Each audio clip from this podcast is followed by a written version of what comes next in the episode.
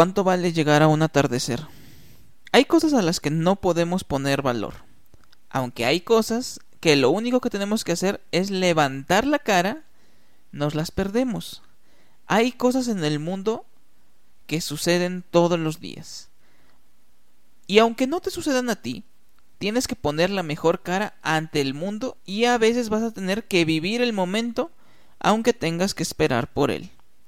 Y el esperar muchas veces es lo mejor para ti.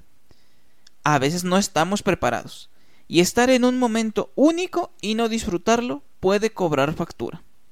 A veces somos felices y no lo sabemos, pero otras deberíamos de ser felices y no lo entendemos. El mundo gira con o sin nosotros, y lo más recomendable es que disfrutemos mientras estemos en él. Y aunque cosas maravillosas pasen todos los días, debes estar preparado para las extraordinarias, porque te vas a dar cuenta que el mundo puede ser muy pequeño cuando nuestra mente es así de grande.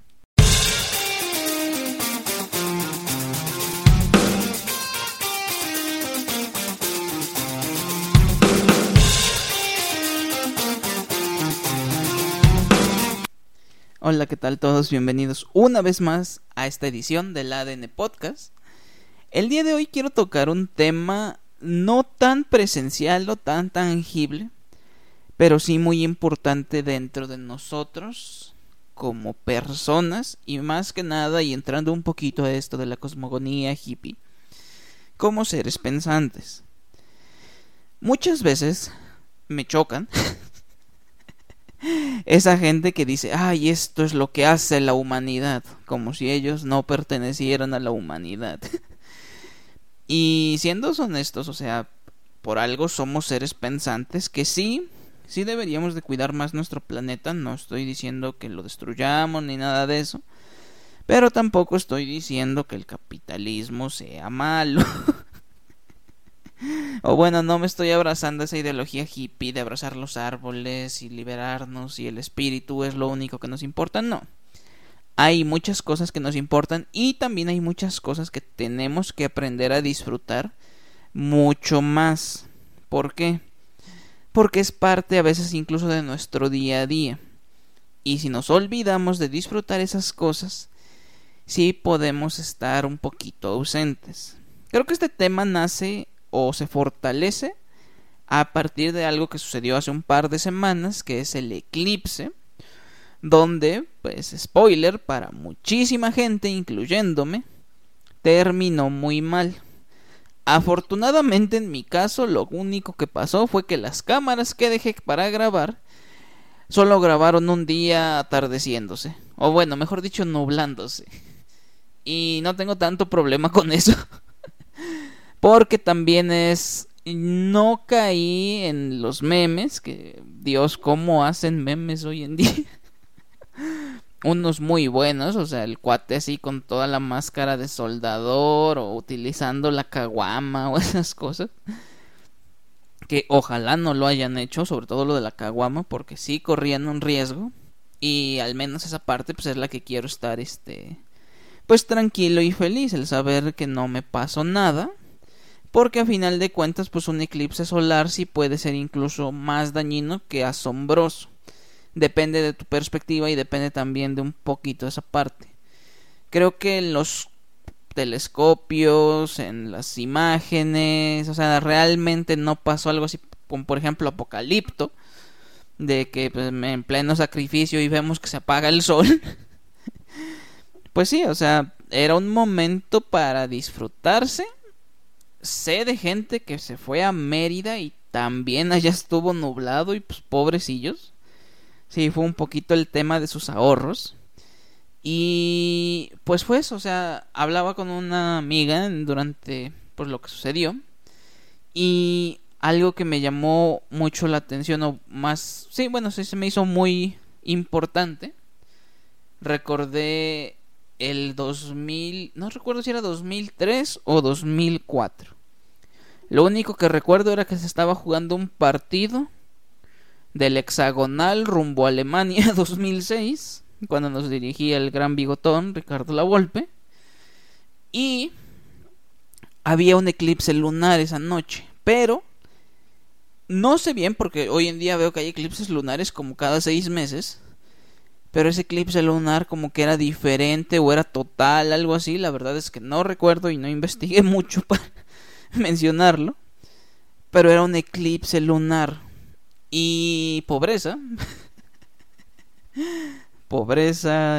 de pueblos marginados, pues nos juntábamos en familia, no a ver el eclipse, no te equivoques, no somos tan estudiados, nos juntamos a ver el partido de la selección. Creo que ni siquiera era todavía el hexagonal, o sea, antes, para los que todavía están muy niños no se acordarán, pero antes México también jugaba una eliminatoria de 4, de las cuales se hacían 3, y de esas 3 ya nada más quedaban 2, y es 2 de cada 3, los 6, ¿no? Del hexagonal. Que ahí fue donde casi nos eliminan en esa fase rumbo a Sudáfrica, que fue cuando estuvo Sven Goran Eriksson. Y donde pues ahí sí estuvo toda la legión extranjera, o sea, estuvo Leandro Augusto, que era brasileño, bueno, es brasileño. Estaba, creo que desde ahí intentaron llevar a Buoso y no funcionó. Creo que está la Chilindrín Álvarez y pues obviamente el Guille Franco, ¿no? O sea, esa vez México sí estuvo muy naturalizado y hoy en día todos nos hacemos pendejos. Pero bueno, volvamos a la historia. Fuimos a ver el partido. Creo que era contra San Vicente y las Granadinas, una madre así. Y después de, bueno, sí, así mientras se veía el fútbol, así hacían tomas de cómo se iba oscureciendo la luna y todo eso. Y pues ya entrados en calor, y pues aquí están los niños, a ver, enseñarles un poquito sobre el espacio, Vimos ese eclipse lunar. Y así quedamos bien maravillados y asombrados, porque pues sí, cuando tienes 7 años se te hace bien fantástico ver algo así. También ventaja de eso, bueno, no sé si era ventaja, les digo, gente de pueblo mal informada y todo, no sé si no era recomendable o no verlo directamente, pero lo vimos y pues sí, fue una experiencia muy padre. Y recuerdo vagamente algún primo o la típica tía chismosa que dijo, para el 2023 va a haber uno solar, y pues todos dijimos, uy, no, para que llegue esa época, y pues ya llegó, ya pasó. Ya vivimos ese eclipse solar que tanto nos habían anunciado y platicado. Y pues eso, o sea, fue padre recordar que 20 años antes lo mencionamos como algo muy lejano, pero ya llegó. Y era un momento, pues sí, dentro de la historia o dentro de la humanidad, difícil de ver, porque más allá de cualquier otra cosa es algo que no nos corresponde o que nosotros como humanidad no podemos intervenir. Es algo que iba a suceder, que ya estaba calculado, no en las estrellas, en la astronomía. Y llegó y nos enseñó justamente eso, lo pequeños que somos en el mundo, la ambición que tenemos de ver todo esto, pero más que nada lo capaces que somos de cometer locuras nosotros los mexicanos por tantitita atención. Pero bueno, más allá de eso, y como les comento, realmente yo no me desgasté tanto en querer ver ese eclipse. Era por una razón, y ese era el miedo de que algo le pasara a mis ojos, ninguna otra razón. Y la verdad es que las fotos se ven muy padres. De hecho, dentro de los libros de primaria también había una historia que se llama El día que amaneció 2 veces, que era un pequeño documental ilustrado. Fíjate qué bonito eran los libros de la SEP antes. Y nos narraban eso, el día que se oscureció a las 3 de la tarde, el día que llegó un eclipse solar aquí a México. Obviamente eran otros tiempos, gobernaba el PRI, A más de 30 años de ese suceso, vuelvo a lo mismo. Hay gente que sí vivió y sí recuerda todavía ese primer eclipse. Y hoy en día también te lo va a platicar y lo va a recordar como un momento significativo dentro de su vida. Y ahora sucede uno nuevo. Entonces, son esos momentos para los que debemos sí o no estar preparados, según sea lo que nos interese y nos llame la atención. En mi caso, puedo decirles, conozco a mucha gente que le gusta tomarle foto a los atardeceres. No tengo ningún problema con eso porque, ante todo, un atardecer es muy bonito. Y recientemente, con la Oda de los Trepacerros, hay mucha gente que les gusta subir para ver el amanecer. A veces ni siquiera cuidando las condiciones climatológicas, la condición de la gente, la alimentación que lleve, la seguridad. No, nos interesa ver un chingado amanecer arriba del cerro. Y yo, por experiencia, les puedo decir, y como decía un profesor en la facultad, una buena foto, bueno, él decía así, una buena foto la tomas hasta en la Agrícola Oriental. Máximo respeto a la Agrícola Oriental, pero pues sí es una de las colonias más feas de la Ciudad de México, ¿no? Y un poquito con eso yo me quedé porque la última vez, previo a que se acabara el horario de verano, que estuve entrenando para el maratón, me tocaba despertarme antes de que saliera el sol, me tocaba ver el amanecer. Y un día me tocó ver un amanecer, pero súper, súper precioso, ahí en el Pedregal de Santo Domingo, en la zona más culera de Coyoacán. Bendito Dios, ya no vivo por ahí. Desde ahí veo uno de los amaneceres más bonitos que he visto en la vida. Y eso que sí he visto buenos amaneceres. He visto amaneceres en Veracruz, en la Sierra Gorda, en Guadalajara, en Toronto. O sea, sí he tenido la posibilidad de verlo en diferentes lugares. Sin embargo, yo jamás, ni a mí, ni a ustedes los expondría algo tan riesgoso como ir a ver el amanecer arriba de un cerro. Y mucho de eso también es porque varios de nosotros vivimos en el cerro. Entonces, pues no es no es tan difícil. Sin embargo, pues como le digo, mucha gente quiere o ya puso esa meta de ver un atardecer un amanecer arriba de un cerro, pero yo sí les puedo decir la inversa. Y ahí sí aplaudo que todavía no han llegado hasta eso los trepacerros de querer ver el atardecer. ¿Por qué no? Porque es muy peligroso. Si ya de por sí lo digo, es peligroso subir a oscuras, es más peligroso descender a oscuras. Y bendito Dios, por eso todavía no se han involucrado. Y vuelvo a lo mismo, hay mucha gente que le toma foto a los atardeceres, pero habemos muy pocas personas que saben, no nomás disfrutar, apreciar un atardecer. Basado en nada, sí tengo que decir y recomendarte esto: un atardecer se debe de disfrutar y de apreciar al menos 2 horas. Hoy en día, con este cambio de horario, para mí ya es imposible, pero antes, cuando oscurecía hasta las 8, ojalá algún día vuelva ese horario, yo salía de trabajar y me iba a las islas en Ciudad Universitaria. Y desde las 6 empezaba a sentir el cambio de colores en el cielo. Y suena muy payaso o tonto, porque eso también pasaba en el pueblo, pero es verdad. Si tú vives el atardecer desde que de verdad está empezando, no sabes la cantidad de colores que vas a ir a ver poco a poco.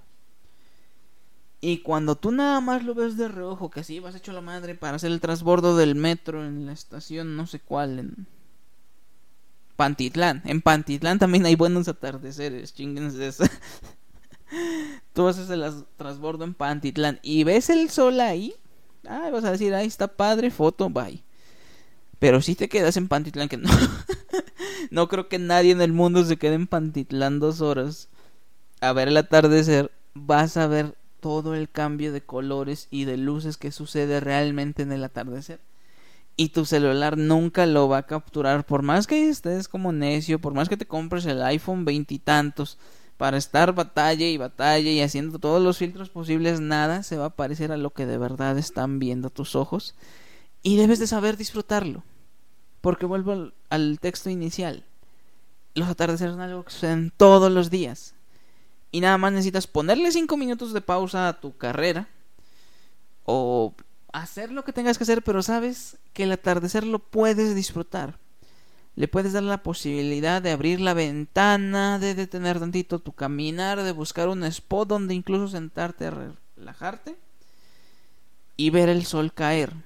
Sí, al día siguiente va a volver a salir, pero ver el sol llegar hasta su punto te puede, pues sí, puede ponerse hasta un poquito reflexivo, romántico, en el aspecto de que no somos nada en el mundo, pero de verdad ver el atardecer, o sea, pararte desde que el sol empieza a caer y ver todo ese cambio de colores es maravilloso. Yo lo he intentado incluso grabar, por ahí pueden ver un videíto que está de Punta Cometa, está bien precioso, y aún así el video no se parece en nada a lo que vivimos estando en vivo.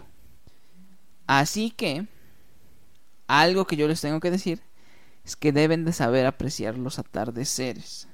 A mí en lo personal me encantan. Yo soy coleccionista de atardeceres. De atardeceres invítame a donde sea, porque me encanta ver el sol caer, pero vuelvo a lo mismo. Lo veo desde el inicio. Me hago el plan, obviamente, no crees que soy una persona que te va a decir compra 2 departamentos y vive en el tercero o esas cosas. No, sí tienes que hacer uno que otro sacrificio para poder disfrutar eso, pero es un gran plan, a eso me refiero. El día que puedas hacer que se facilite, sea un domingo, sea un sábado, sea Navidad, no sé, el día que tengas la posibilidad de ver un atardecer desde que empieza a caer el sol, amigo, es el mejor consejo que te puedo dar. Yo en lo personal, el atardecer más fantástico que he vivido es en la Torre 100, porque me sentía muy alto. Fue la vez que más alto estuve frente al sol. Obviamente era algo digno de disfrutarse. También vi el atardecer en un mirador que está ahí en las cataratas, que pues también es una torrecita. También lo he visto en la playa, que pues eso es como lo más común. Lo he visto en muelles, lo he visto en el cerro. En cerros muy sencillos, también no crean que estoy haciendo esas tonterías. Lo he visto al terminar la jornada de campesino, lo veía en la cancha cuando jugábamos fútbol.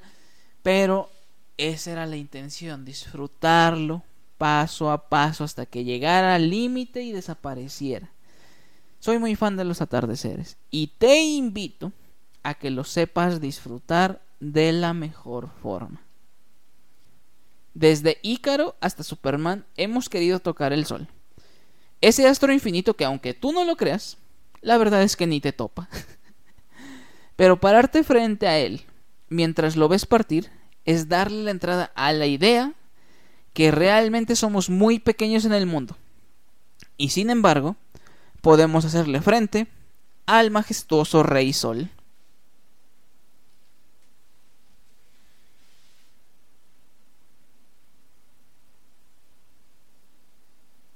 Ahora, también hay que decir algo, o sea, el atardecer no sucede todos los días. Sí, todos los días cae la tarde y sí, todos los días anochece, pero, y sobre todo en la temporada de lluvias, pues puede que no veas el sol, puede que esté nublado, puede que pase lo que sea y no verás el sol. También un poquito a eso voy con la parte del ocupado que puedas estar. Igual y trabajas en producciones, en fábricas, en sus bóvedas industriales o algo que no te permita ver el sol hasta que salgas de ahí. Y pues muchas veces la jornada laboral puede terminar también, no soy tonto.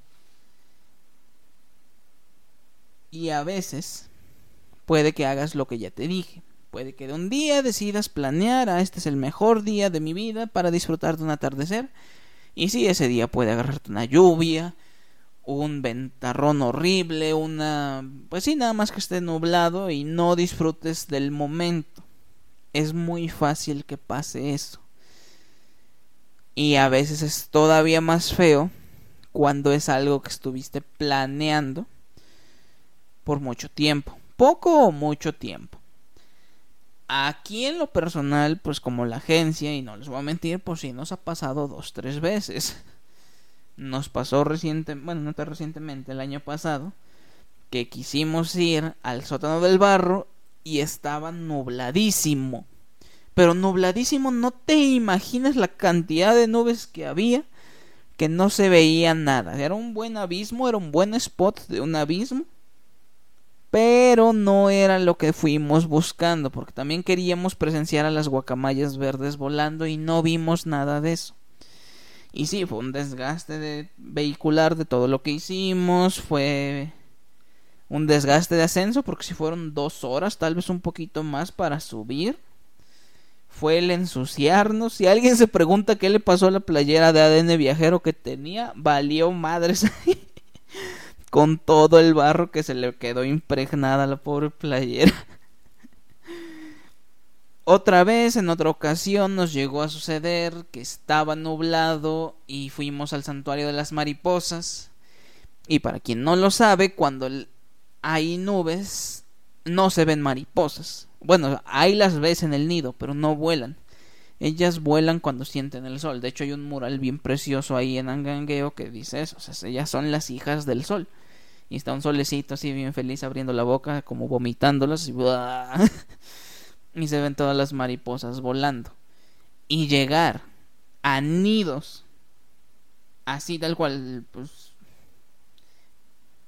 No inertes, porque no estaban muertas, o sea, nada más inmóviles. Sí fue muy triste para muchos, sí fue muy molesto para muchos, porque pues habían hecho el esfuerzo de llegar ahí, habían pagado la dolorosa cantidad de 60 pesos para entrar al santuario. Y pues sí, son cosas que pasan. Siempre se los he dicho cuando viajamos aquí, o sea, si yo pudiera controlar el clima, créeme que esto no pasaría, pero pues no puedo, no es mi culpa. De hecho, ahorita que pues viene el viaje de muertos, pues también sirve mencionarlo, comentarlo. 2 veces nos ha tocado lluvia en Día de Muertos. Porque pinche cambio climático ya está bien feo y la lluvia de San Francisco ya no existe y ahora llueve cuando les da su chingada gana en noviembre. Y 2 veces ya nos pasó. La primera fue más fea, porque esa vez se nos ocurrió salir de la ciudad a las 6 de la tarde. Con la intención de llegar a las 10 de la noche ahí a Pátzcuaro. E íbamos bastante bien. Pero primero nos tocó una obra que nos quitó casi 1 hora de trayecto. Y segunda, cayó el peor de los aguaceros posible, que destruyó todas las ofrendas y ahuyentó a toda la gente. Y cuando llegamos, los panteones estaban bien vacíos, pues sí, los altares o los adornos destruidos, que no se disfrutó para nada esa visita. Fue algo muy fuerte y difícil de controlar, porque pues, las cosas luego salieron un poquito también de las manos. Y ahí fue la historia de la chica que me culpó porque lloviera. Porque nos dijo, o sea, de tantos enojos al... varias cosas salieron mal, o sea, sí, cosas que pasan, ¿no?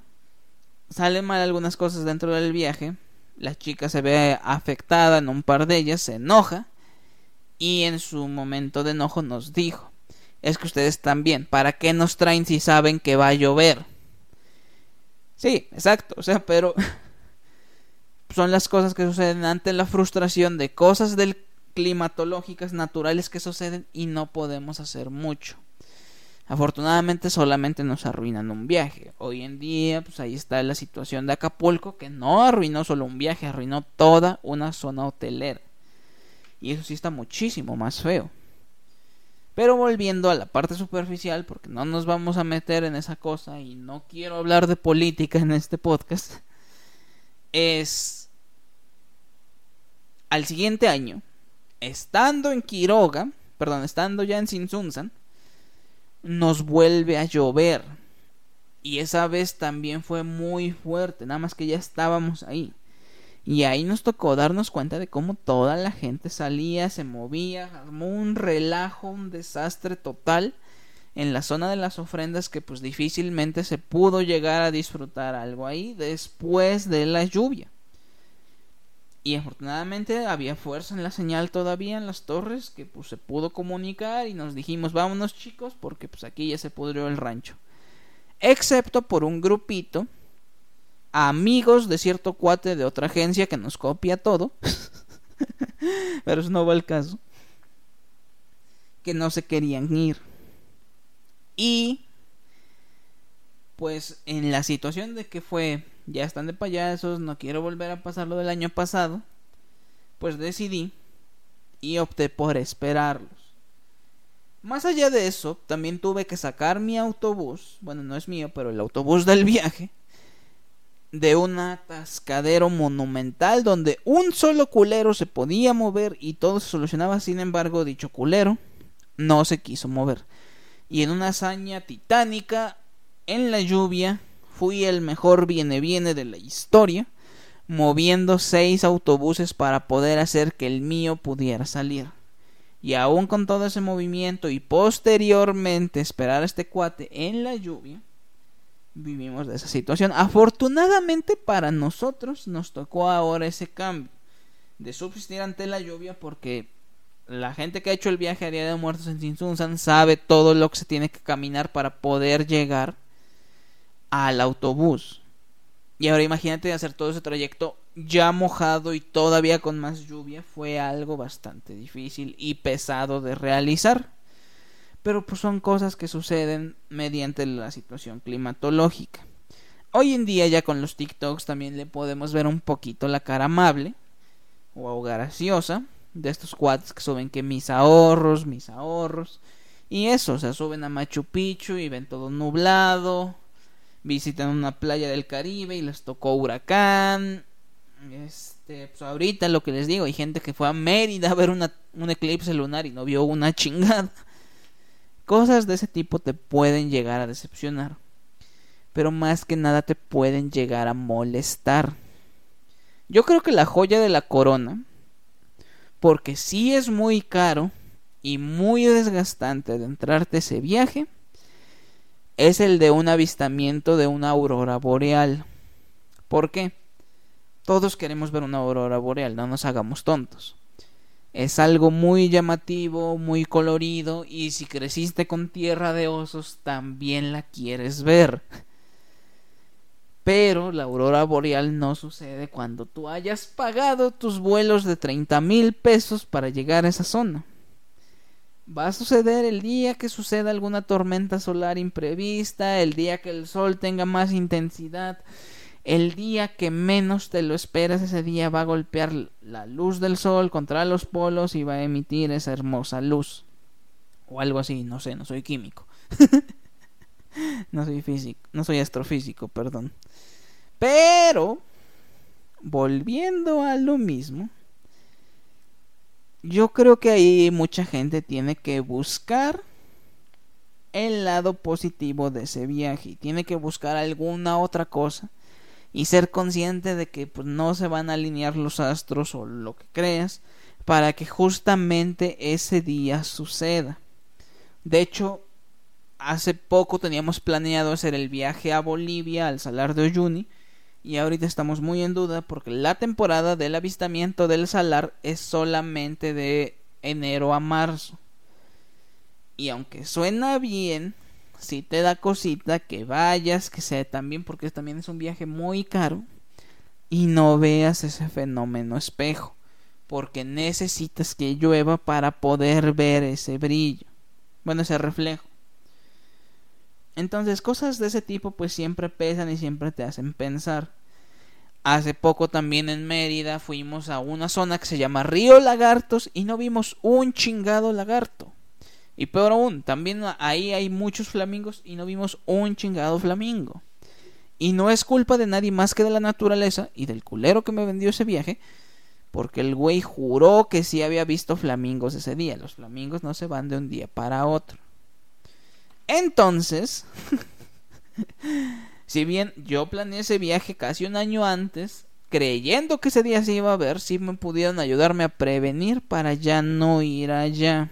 O al menos ya no haber pagado ese paquete. Pero sí vimos flamingos en Celestún, sí disfrutamos de las coloradas, sí disfrutamos de Sisal, sí disfrutamos de Chichén Itzá, sí disfrutamos del Anillo de los Cenotes, sí disfrutamos de Uxmal. O sea, había muchísimas otras cosas por las que íbamos. Los flamingos solo era una de esas. Y esa es un poquito la parte que quiero tocar con el tema de las auroras boreales. Todos las queremos ver. No conozco a nadie que no te diga, no, yo jamás quisiera ver una aurora boreal. No, no existe. Tal vez no es high priority, pero sí queremos ver la aurora boreal en algún momento. Sí nos llama la atención. Obviamente el mejor punto para verlo, o es lo que comentan, pues es el Polo Norte. Hay algunos que dicen que por la parte de Canadá o incluso de Alaska se puede presenciar. Yo la verdad sí puedo morir sin necesidad de ver una, porque hay una cosa más que quiero ver que comentaremos en el tercer punto. Pero antes de eso, también quiero mencionar algo que quedamos pendiente dentro de este podcast. Hace poco, recordarán, contamos la historia de la casa de la famosa Tierra, que es un libro de Eloy Moreno, donde nos cuenta sobre cómo nos estamos acabando el planeta y muchísimas otras cosas que ustedes pueden ir a escuchar el episodio y ver cómo un reality lo utilizaron para controlar al mundo, como sucedió con la casa de los famosos. Sin embargo, algo interesante e importante dentro de toda esta historia es el mensaje. Y Eloy Moreno es muy castrante en que te quiere aventar la pedrada, la de a huevo. A veces no entra y suena más a un güey resentido, y muchas otras le queda bastante bien. En el aspecto de una que le queda bastante bien es con el geyser Strokkur,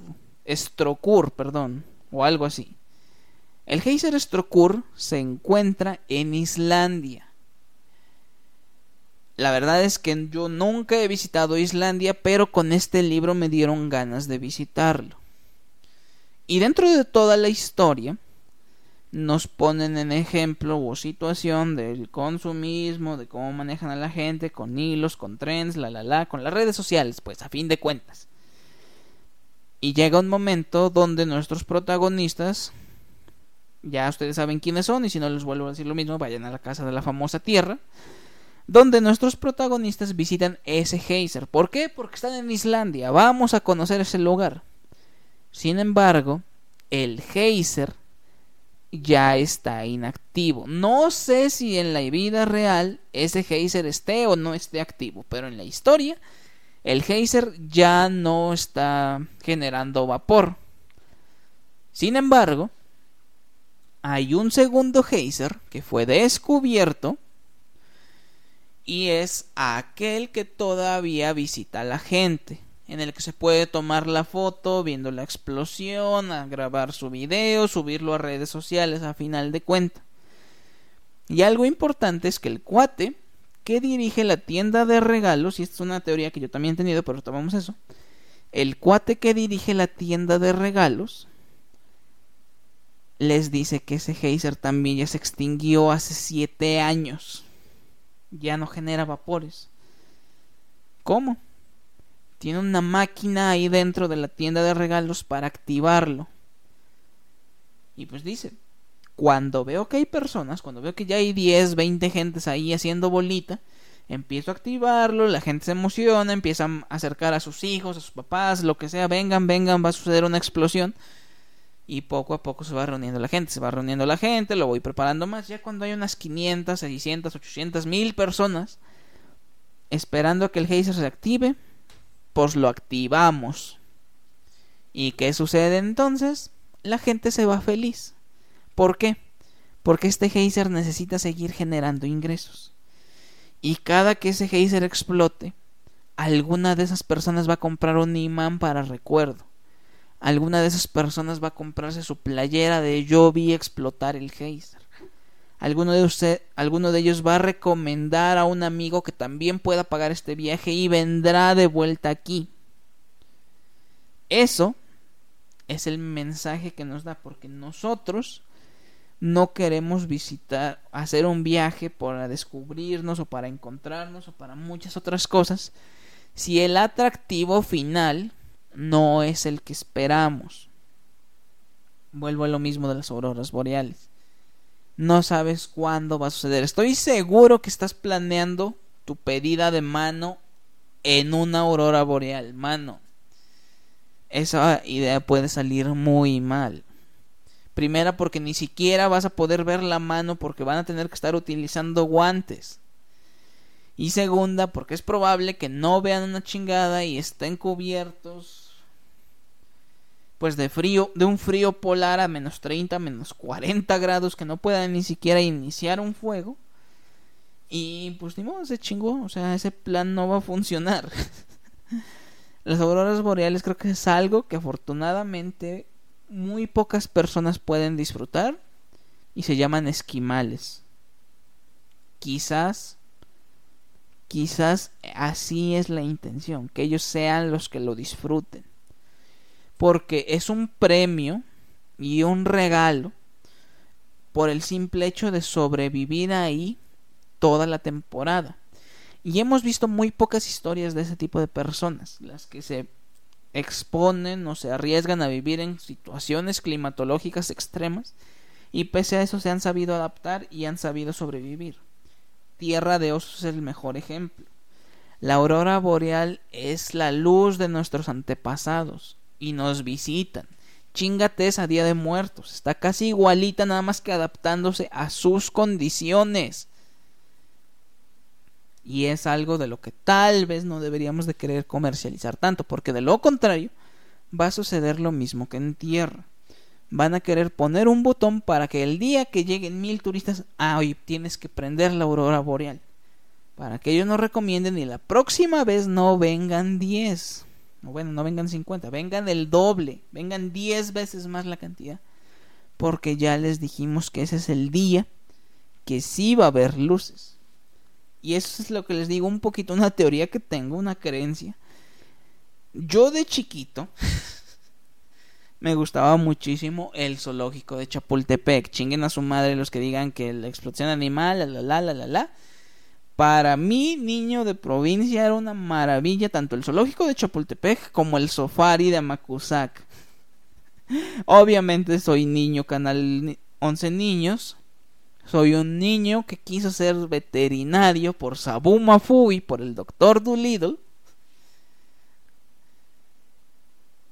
Y el misterio o el fantasma que siempre estuvo fue el tigre de Bengala blanco.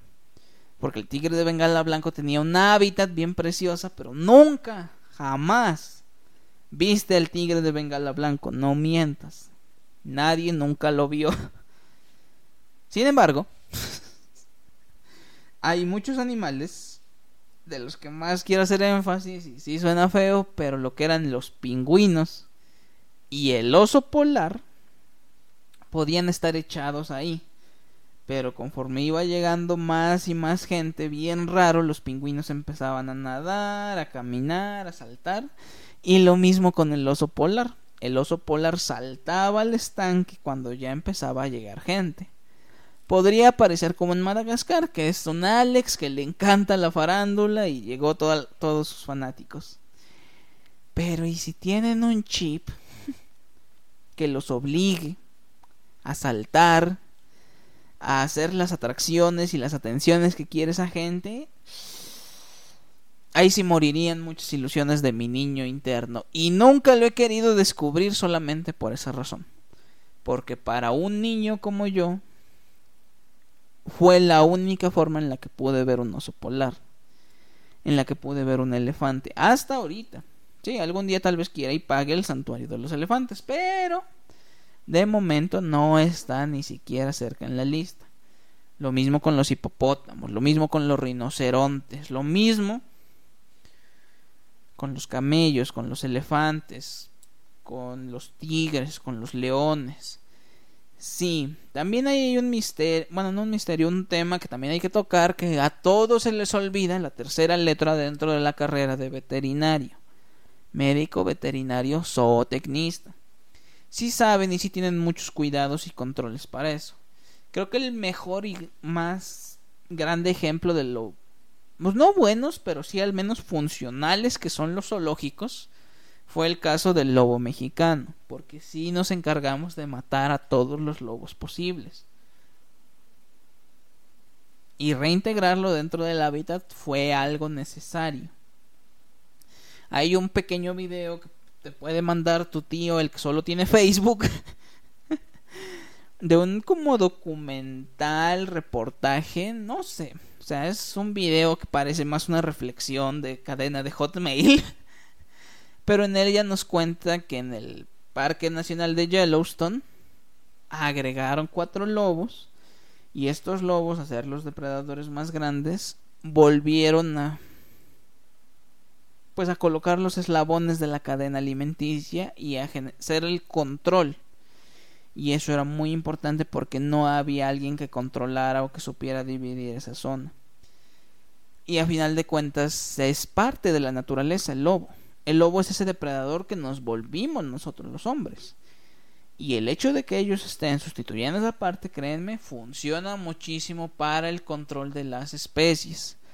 Cosa que pues nosotros no permitimos. Y por ejemplo, hoy en día, y esto sí es cierto, si un día alguien te dice que es malo cazar un conejo, mándalo, pero a Guatemala o más lejos todavía.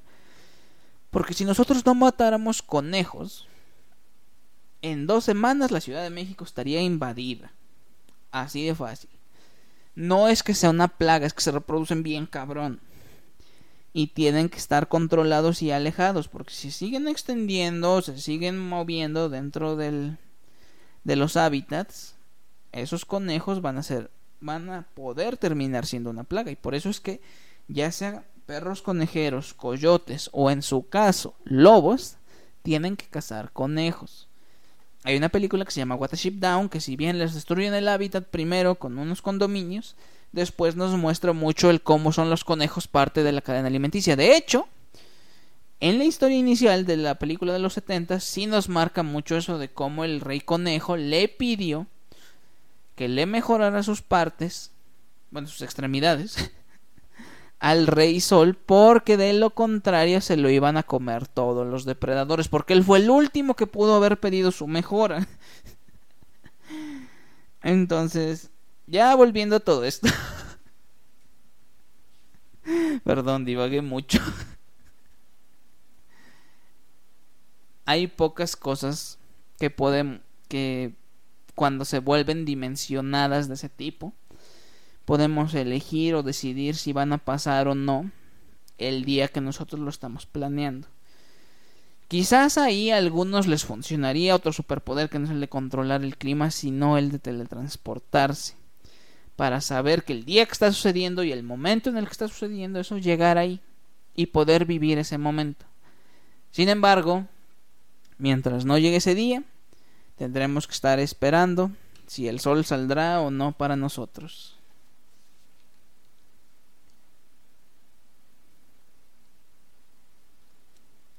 Que algo sea hermoso para ti no tiene que serlo para los demás. Tienes que guardar tus recuerdos bien y saber con quién compartirlos.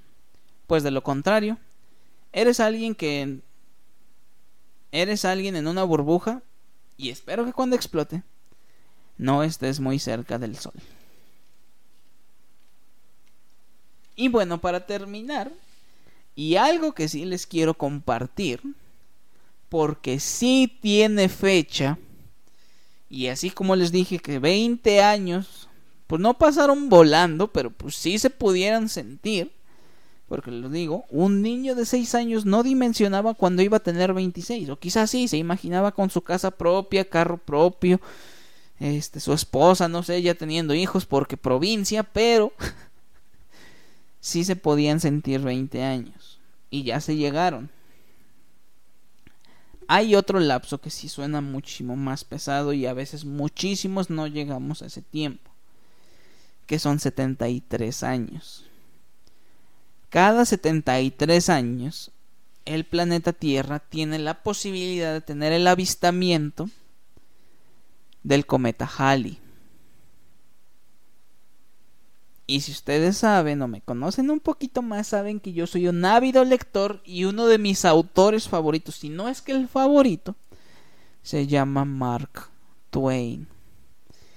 Y Mark Twain era un señor medianamente loquito que nació en 1857, no sé, pero Murió en 1910.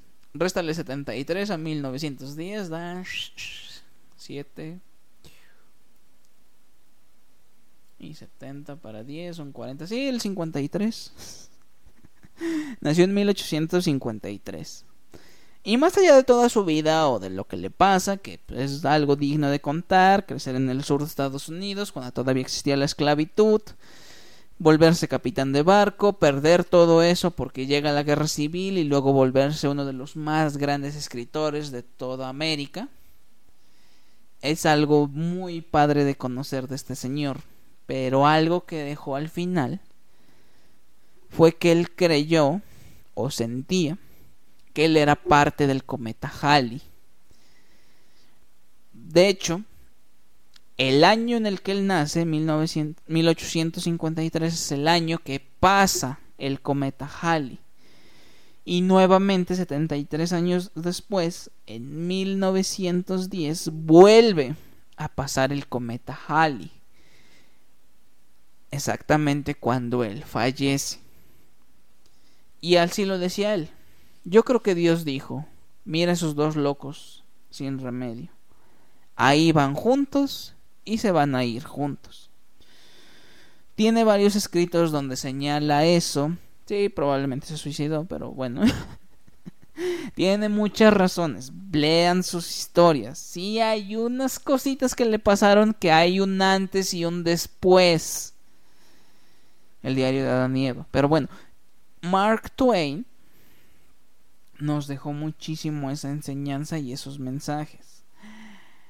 Conforme sigue pasando el tiempo, se sigue descubriendo, se siguen haciendo historias respecto a eso.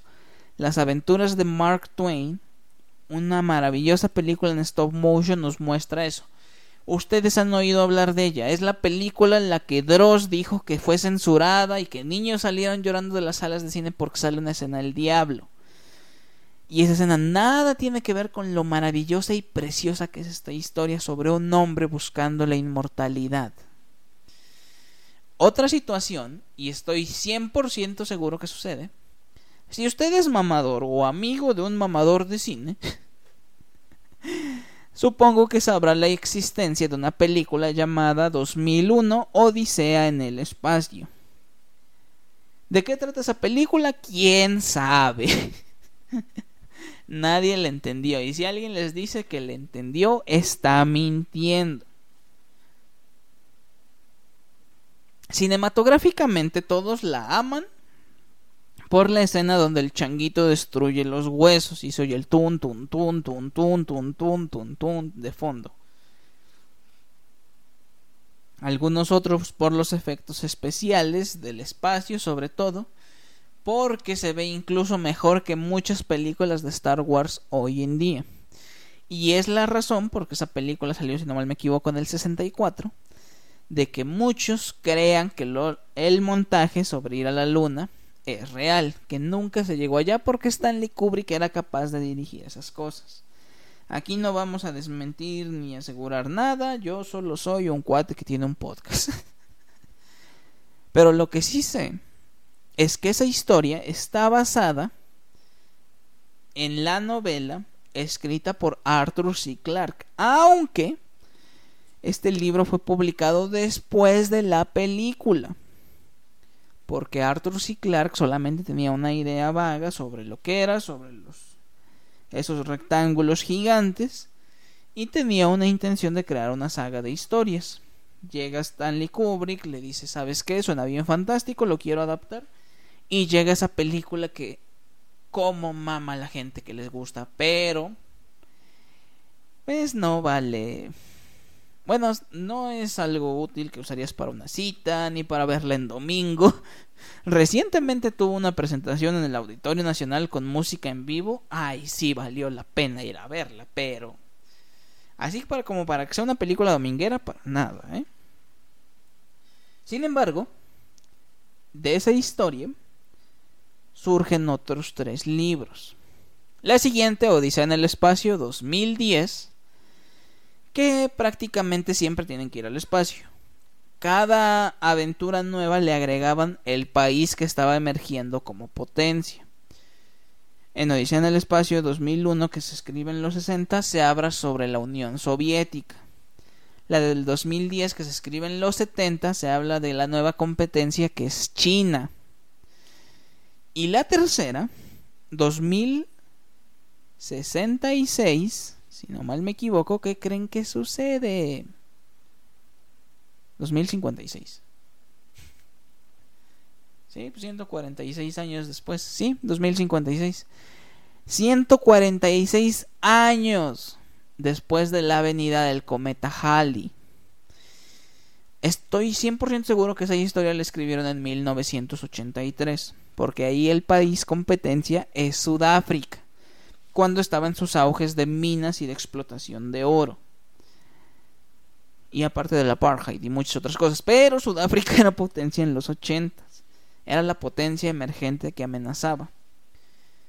Y Floyd, que no recuerdo cómo se llama, pero es Floyd, el protagonista de la 1, y que también es protagonista en la 2, en esta historia ya es un viejo que lo único que quiere es ver el cometa Halley.